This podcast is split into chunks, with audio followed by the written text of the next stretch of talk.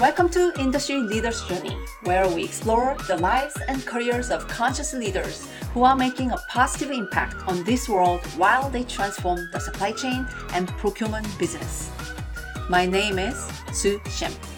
Today, we'll be traveling to the far Middle East into the exotic desert with Mohamed Sakhar, Chief Corporate Services Officer at Al Dahra. Al Dahra is a multinational leader in agribusiness, specializing in cultivation, production, and trading of animal feed and essential food commodities and end-to-end supply chain management. Al Dahra operates in over 20 countries and catering to more than 45 markets. Now, let's begin the journey. Hi, Mohamed. Thank you for being here with me. Thank you. Thank you so much. So I'm excited to talk about your journey here.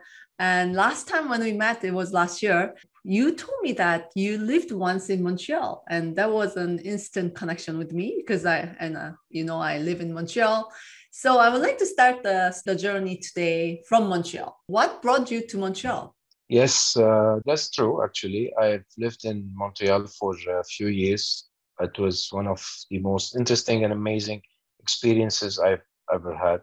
Montreal has its own flavor. I'm sure you're being a very European city in the North American context, which is quite unique. So back in my mid-20s, I've taken the decision with my wife to move to Montreal. We were quite young at that time. We wanted to experience the West in a way. So we said that it's perfect time for us, something we haven't done before. So I was already an expatriate myself, so I was living in the UAE back then. Yeah, you are originally from Lebanon, right? Yes, exactly. So I was born and raised in Lebanon, then started my expatriation journey at the age of 23. So I've lived in Saudi Arabia working on construction sites, and then moved to the UAE, and then took me back to Montreal, and here I am back in the UAE again. So what did being an immigrant teach you after having lived in three different countries? So first of all, your relationship with the people, wherever you go, that people are the same everywhere. And I don't want to put this as a cliche. That's really true, you know. Generally, I feel that people are the same, whether it's in North America, Europe, the Middle East, everywhere.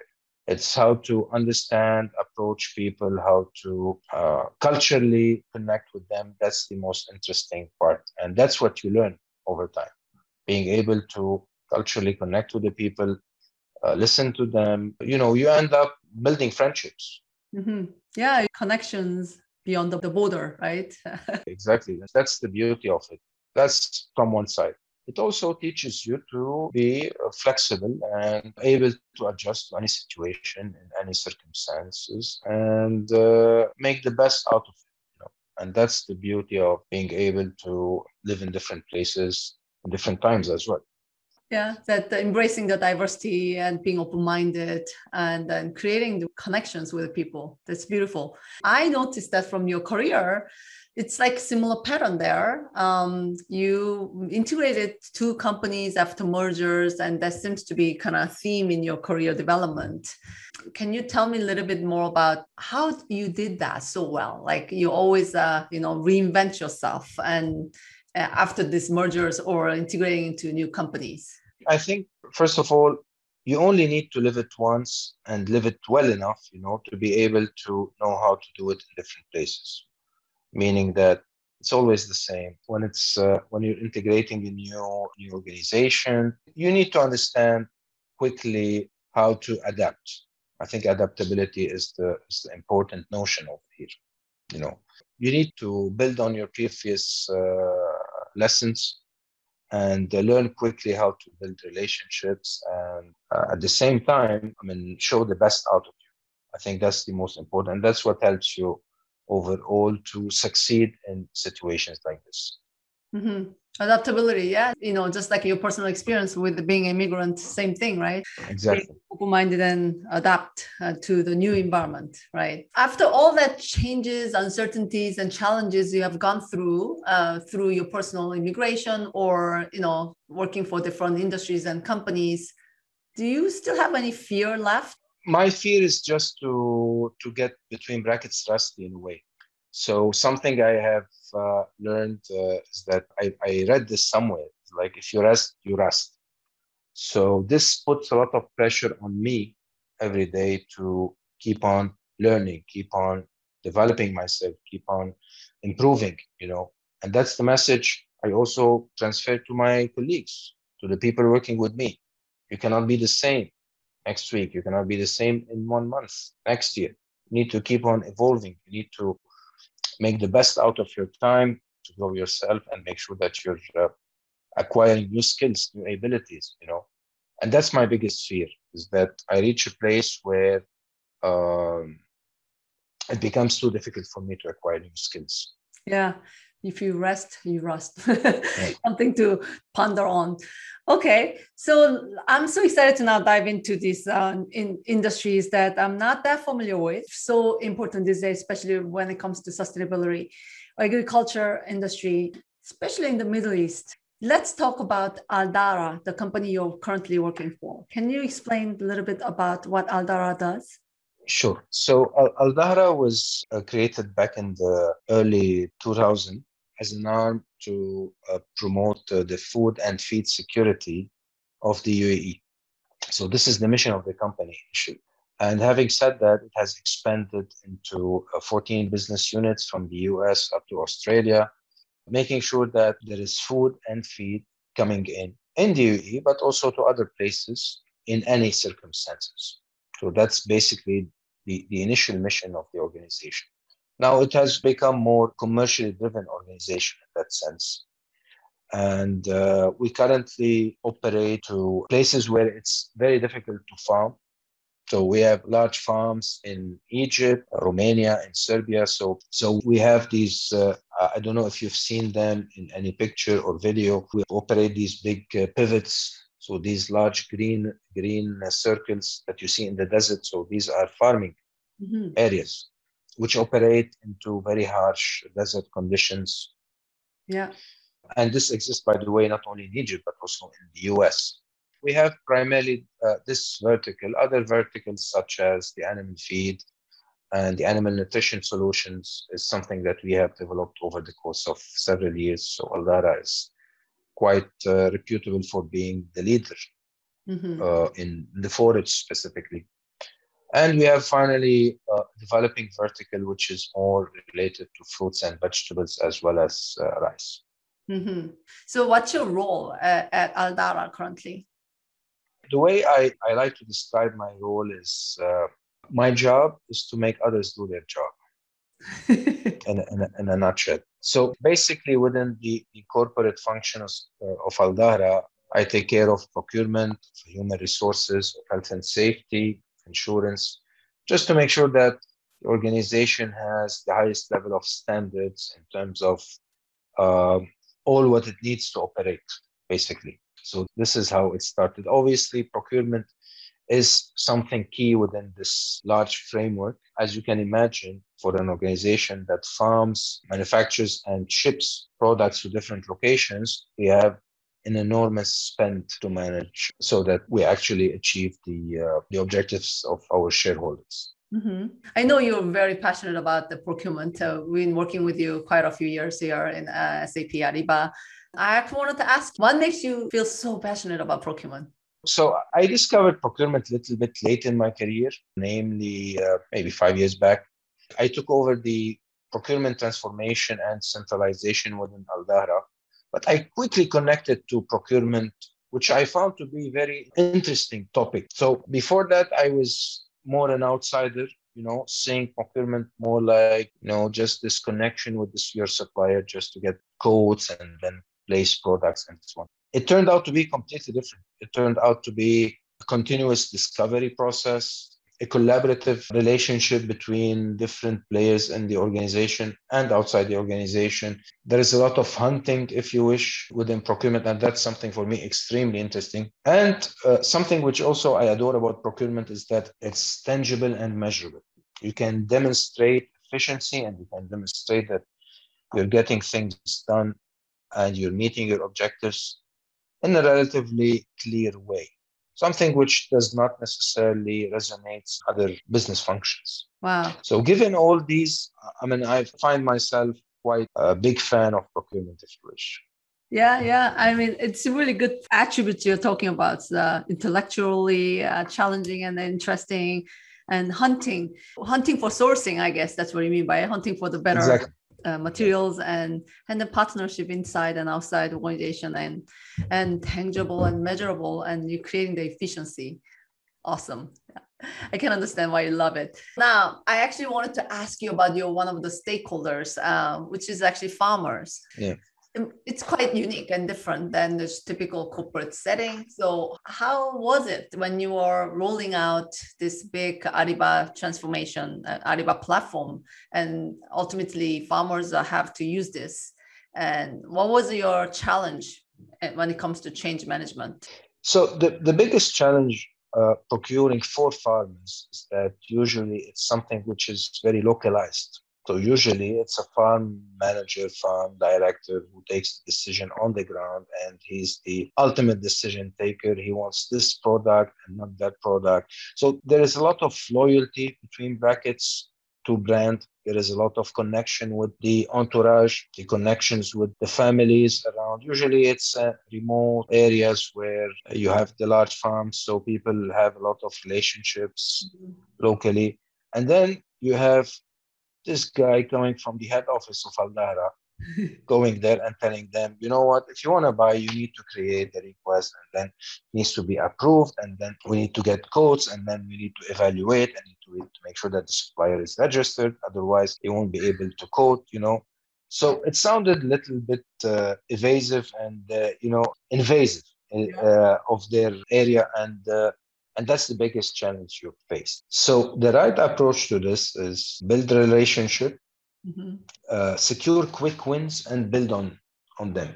So don't try to come from top to bottom, rather go from bottom to top. Because you think you will achieve full efficiency and full enrollment immediately, that's going to be quite difficult. What you need to do is to be on the ground, communicate with these guys, show them that you can make something different, and try with the categories that probably are easier to source, and then build on that. And you will be surprised over time that you gain trust that in a way that they come to you and start telling you, you know what, we need your help. We need to do this. Maybe Ariba can help us on this. Can we run a search? We're looking for this specific items we're not able to find locally. So this is our experience with regards to the implementation with farming. Obviously, you also need sometimes to be very straightforward when it comes to practices, policies, application, and so on. So it's two ways and has to be rolled out very measured way. Right. I'm smiling, as you can see, because it's such a nice story. And I can see, like we talked about in the beginning about your journey and being an immigrant and you kind of learn how to connect with the people, different kind of people. And I think that is amazing skills or your gifts, your talents that you have. And you're using that to create this transformation. It's like bringing this super high-tech digitalization to this farm who's been traditionally farming for hundreds of years. Probably just to buy the relationship. And yeah, that's huge transformation and change management. And you're making it so easily because of the human relationship and connection and trust. That's very nice.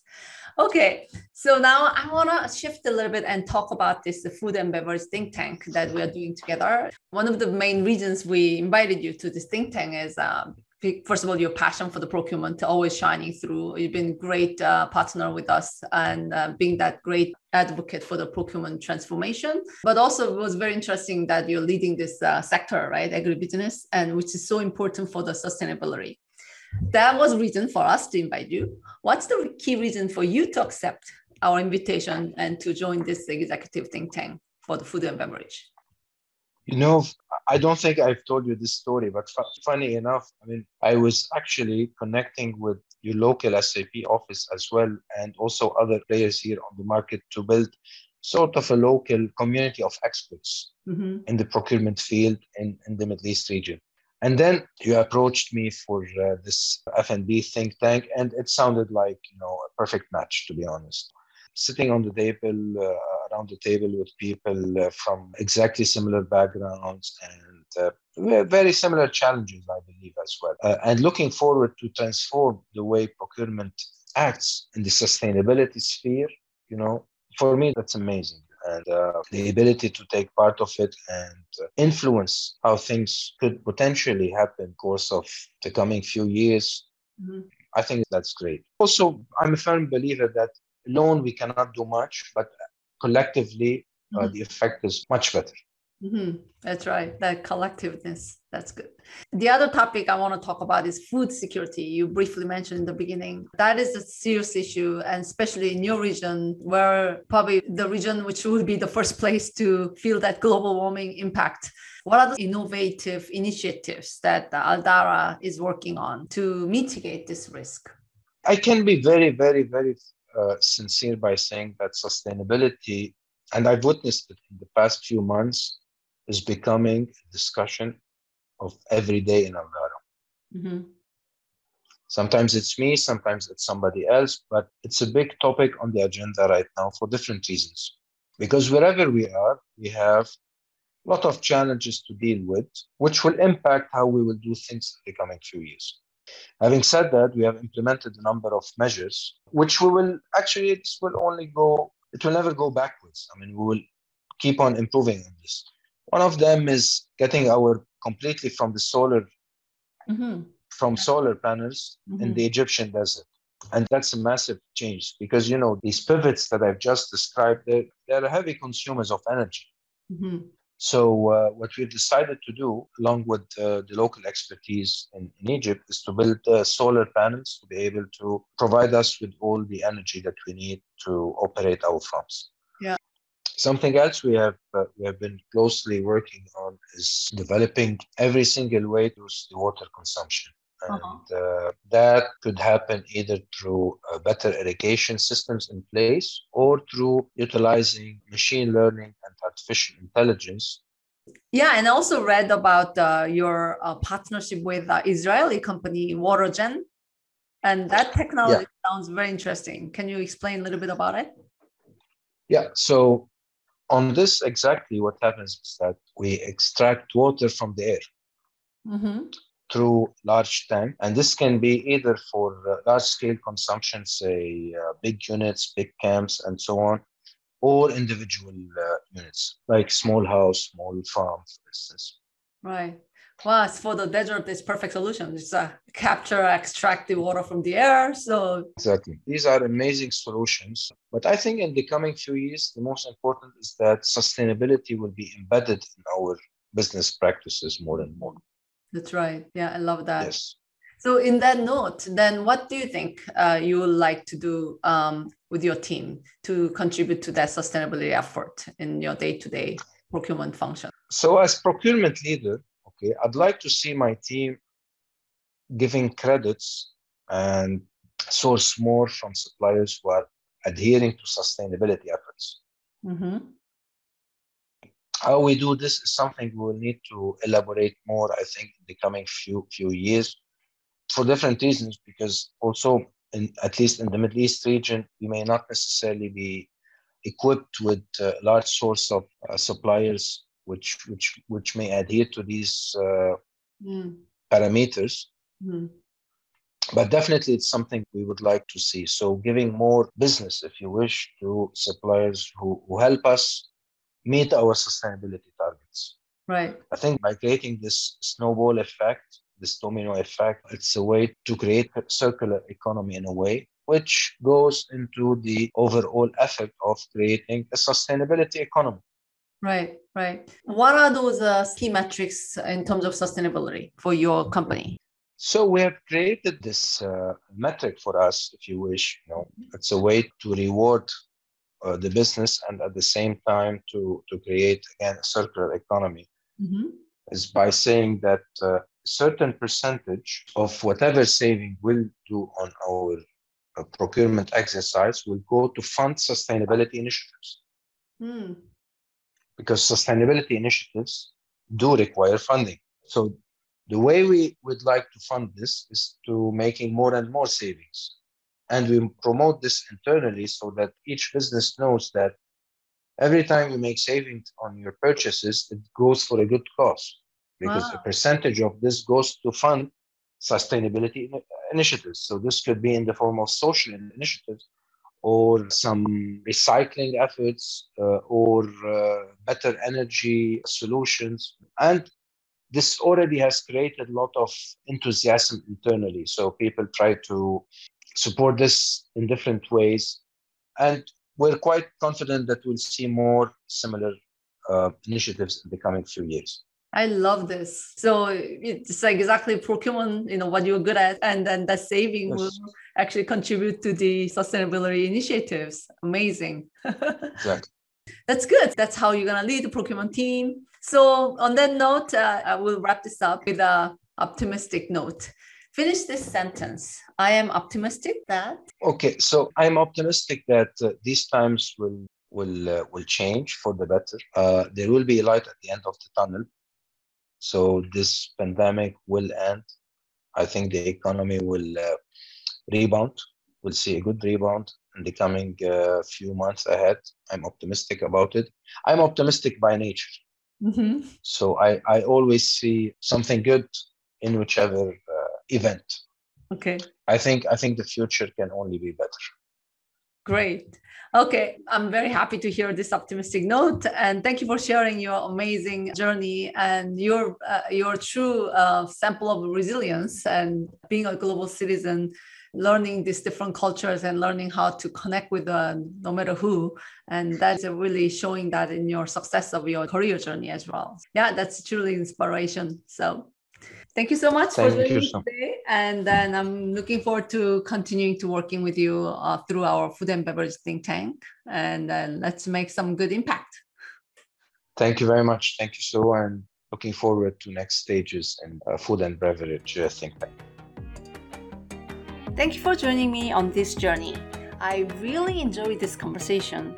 I find Mohamed is resilient to adapt and reinvent himself over and over, using his superpower, which is understanding how to connect with people from different backgrounds. Mohamed got the truth. People are the same everywhere. I hope this journey inspired you to create a meaningful career journey for yourself. If you like this episode, please give a thumbs up and subscribe. Thanks for joining us on this episode of Industry Leaders Journey. This series is produced by the Industry Value Chain team at SAP, where we are committed to making the world run better and improving people's lives. For more information and to access all of our podcasts, find us on Apple Podcasts, Spotify, or Ariba.com.